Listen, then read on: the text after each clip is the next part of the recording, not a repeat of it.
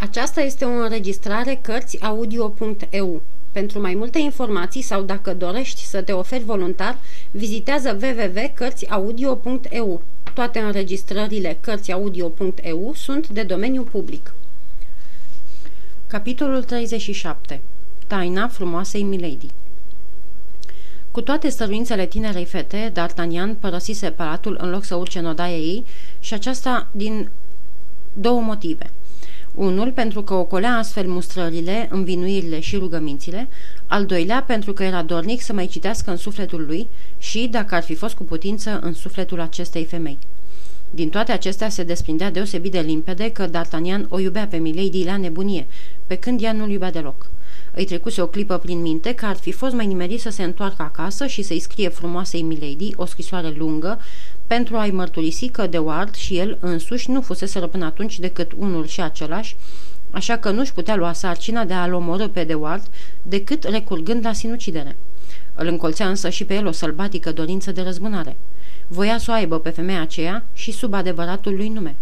Apoi, cum răzbunarea avea și un oarecare farmec, nu-i prea venea să se lase pe gubaș făcut de 5 sau 6 ori în conjurul pieței regale, întorcându-se din 10 în 10 pași ca să vadă dacă se mai zărea lumină la ferestrele frumoasei.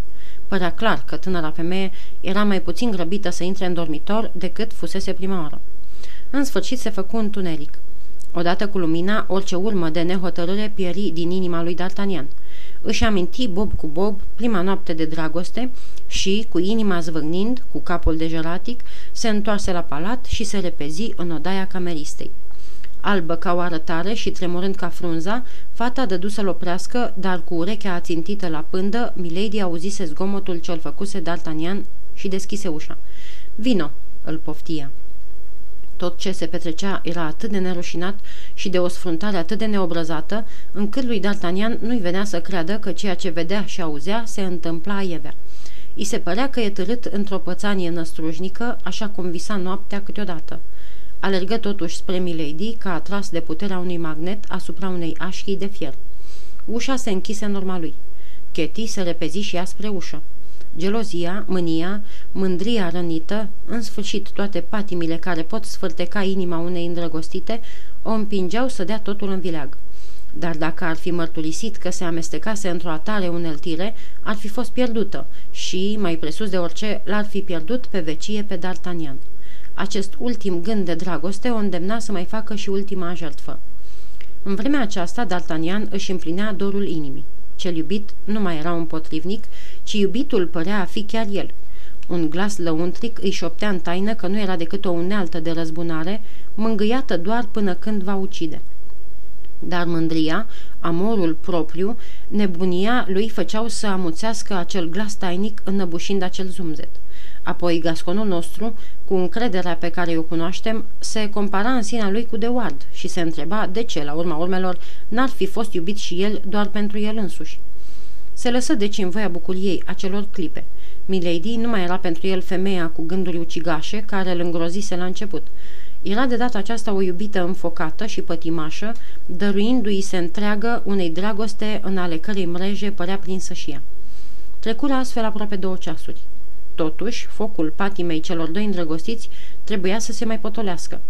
Milady, care nu se simțea îndreptățită, ca și D'Artagnan să uite, se dezmeticit cea din tâi și întrebă pe tânăr dacă hotărâse din vreme ce măsuri să ia în vederea întâlnirii de a doua zi dintre el și de Ward. D'Artagnan, al cărui gând luase cu totul altă cale, se fâstici ca un tont și răspunse cavalerește că ora era prea târzie pentru a pune la cale un duel cu spada. Răceala aceasta față de singurele ei țeluri o înspăimântă pe Milady, ale cărei întrebări se făcură tot mai stăruitoare. D'Artagnan, care în sinea lui socotise totdeauna acest duel ca fiind lipsit de noimă, dădu să schimbe vorba, dar era prea târziu. Cu mintea ei de neclintit și cu voința ei de fier, Milady îl obliga să rămână, vrând nevrând, în anumite hotare.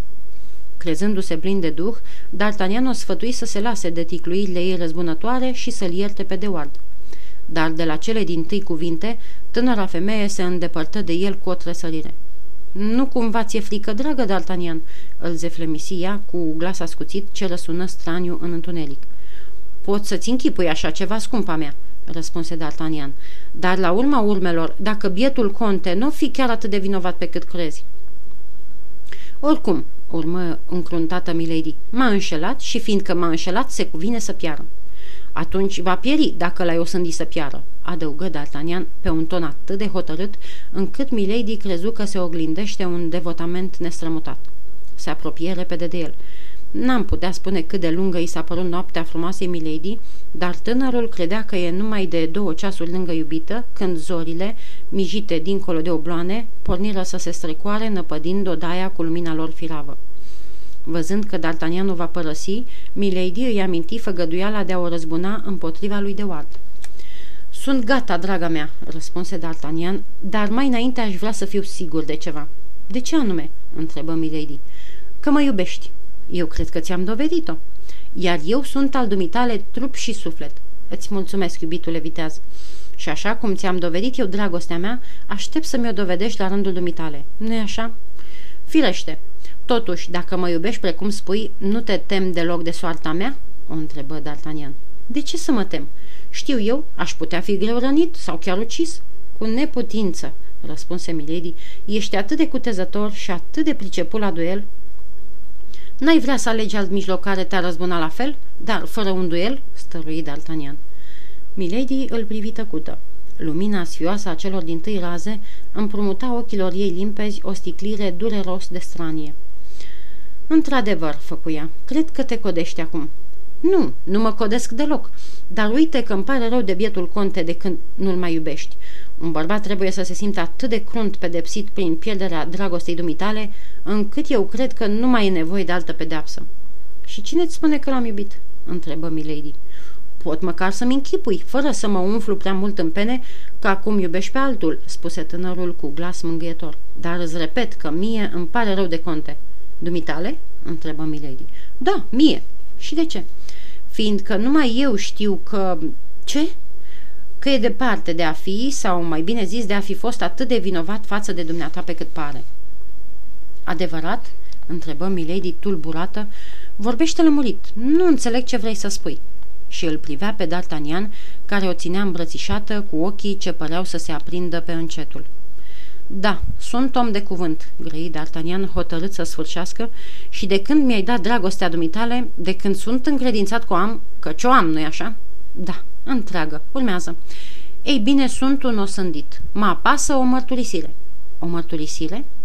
Dacă m-aș îndoi de dragostea dumitale, n-aș face-o. Dar mă iubești, frumoasa mea iubită. Nu e așa că mă iubești? Fără îndoială. Atunci, dacă ți-am greșit dintr-o prea mare dragoste, spune, mă vei ierta oare? Poate că da. Cu cel mai dulce surâs de care era în stare, D'Artagnan încercă să-și apropie buzele de cele ale frumoasei Milady, dar aceasta îl îndepărtă. O mărturisire, murmură ea pălind. Ce fel de mărturisire? Joia trecută i-ai dat întâlnire tot aici lui de Ward, așa e? Eu? Nu, de unde? Se împotrivi Milady cu glasul atât de hotărât și chipul atât de liniștit, încât, dacă D'Artagnan n-ar fi știut bine ce spune, mai mai că ar fi crezut-o. Nu minți, îngerașule, o geni el zâmbind, n-ar fi de prisos. Cum așa? Dar vorbește odată, nu mă mai chinui. Liniștește-te, draga mea, nu mi-ai greșit mie, iar eu te-am și iertat. Și, și, de Ward nu se poate făli cu nimic. De ce? Dumneata singur mi-ai spus că inelul acela... Inelul acela, dragostea mea, îl am eu. Ducele de Ward de joi și D'Artagnan de azi sunt unul și același. Nesăbuitul se aștepta la uimirea ei îmbinată cu oarecare sfiiciune, se aștepta la o mică vijelie ce s-ar fi încheiat cu câteva lacrimi. Greșea însă amarnic și greșeala lui nu ținu multă vreme.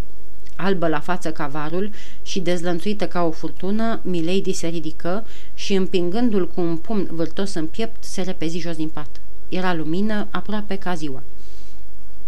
D'Artagnan o apucă de capodul din pânză subțire de India ca să-i ceară iertare, dar ea se smuci încercând să-i scape din mâini. Pânza se rupse, dezgolind-o și pe unul din frumoșii ei umeri rotunzi și albi, el zări cu o cutremurare de negrăit floarea de crin, stigmatul pe viață, înfierat de mâna hâdă a călăului. Dumnezeule!" răgni D'Artagnan dând drumul capodului. Și rămase în pat, fără glas, încremenit și rece ca un sloi. După groaza de pe fața lui, Milady se simți dată în bileag. Fără îndoială, tânărul văzuse totul. Îi cunoștea acum taina, o taină cumplită de care nimeni, în afară de el, n-avea habar. Se întoarse, dar nu ca o femeie mânioasă, ci ca o panteră înjunghiată. Ticălosule!" strigă ea. După ce m-ai trădat mișelește, îmi mai știi și taina. Să pieri!" Alergă la un cufăraj de lemn pus pe măsuța din fața oglinzii, îl deschise cu mâna înfrigurată și tremurând, scoase dinăuntru un mic pumnal cu mânerul de aur și tăișul subțire și, dintr-o săritură, se năpustia asupra lui D'Artagnan pe jumătate gol. Deși, după cum știm, tânărul nostru nu prea știa ce-i frica, se înspăimântă totuși de chipul ei răscolit, de ochii holbați, de obrajii ca ceara și de buzele însângerate. Se, tase, se trase spre zid ca la vederea unui șarpe ce se tăra spre el și, întâlnind spada lui, mâna-i luarcă de sudoare, o scoase din teacă. Fără să-i pese de spadă, Milady încercă să se urce iarăși pe pat ca să-l lovească. Nu se opri decât când simția scuțișul vârfului pe gârlej. A vrut atunci să apuce lama cu amândouă mâinile. D'Artagnan o pironea însă mereu la depărtare și punându-i spada când în dreptul ochilor, când pe piept, se lăsă să alunece din pat, căutând a da de ușa ce răspundea în odaia cameristei. În vremea aceasta, Milady se arunca nebunește asupra lui, țipând ca din gură de șarpe. Cum lupta începea să aducă a duel, D'Artagnan își venea încet încet în fire. Bine frumoasă, bine, spune el, dar pentru Dumnezeu, domolește odată sau îți încondeiesc cu o altă floare de clin frumos și dumitale obraj. Mișelule, Mișelule, urla Milady. Și în vreme ce căuta mereu așa, D'Artagnan se apăra. La auzul gălăgiei ce-l făceau, ea răsturnând mobilele pentru a înainta spre el, iar el strecurându-se în spatele mobililor pentru a se feri de ea, Ketty deschise ușa. D'Artagnan, care căutase neîncetat să se apropie de ușă, era doar la vreo trei pași departare. Dintr-o singură săritură ajunse din camera stăpânei în a cameristei și, iute ca fulgerul, închise ușa după el, proptind-o cu tot trupul, în vreme ce Ketty trăgea zăvorul. Din ce în ce mai îndârjită, Milady încercă să dea la o parte propteaua ce o ținea închisă cu puteri mai presus decât ale unei femei. Când simți că așa ceva nu era cu putință, începu să-și înfigă pumnalul în ușă până ce câteva lovituri străpunseră lemnul. La fiecare lovitură slobozea și un blestem. Iute, iute, Ketty, șopti D'Artagnan după ce trase zăvorul, ajută-mă să ies din casă. Dacă o lăsăm să răsufle, pune la cheii să mă omoare. Dar cum ești așa?" îi spuse Ketty. Ești gol de tot." Adevărat," răspunse D'Artagnan, care abia atunci își dădu seama în ce hal era. Îmbracă-mă cum poți, dar iute de tot. Pricepi, e vorba de viață și de moarte." Ketty princepea și încă foarte bine. Cât ai fi clipit, îi trânti pe el o rochie înflorată, o cogeamite bonetă și o pelerinuță. Îi dădu pantofi, în care el își vârâ picioarele goale, apoi îl însoți pe scări.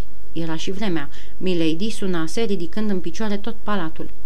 Portarul deschise porțile tocmai în clipa când Milady și ea, pe jumătate goală, îi striga de la fereastră. Nu deschide!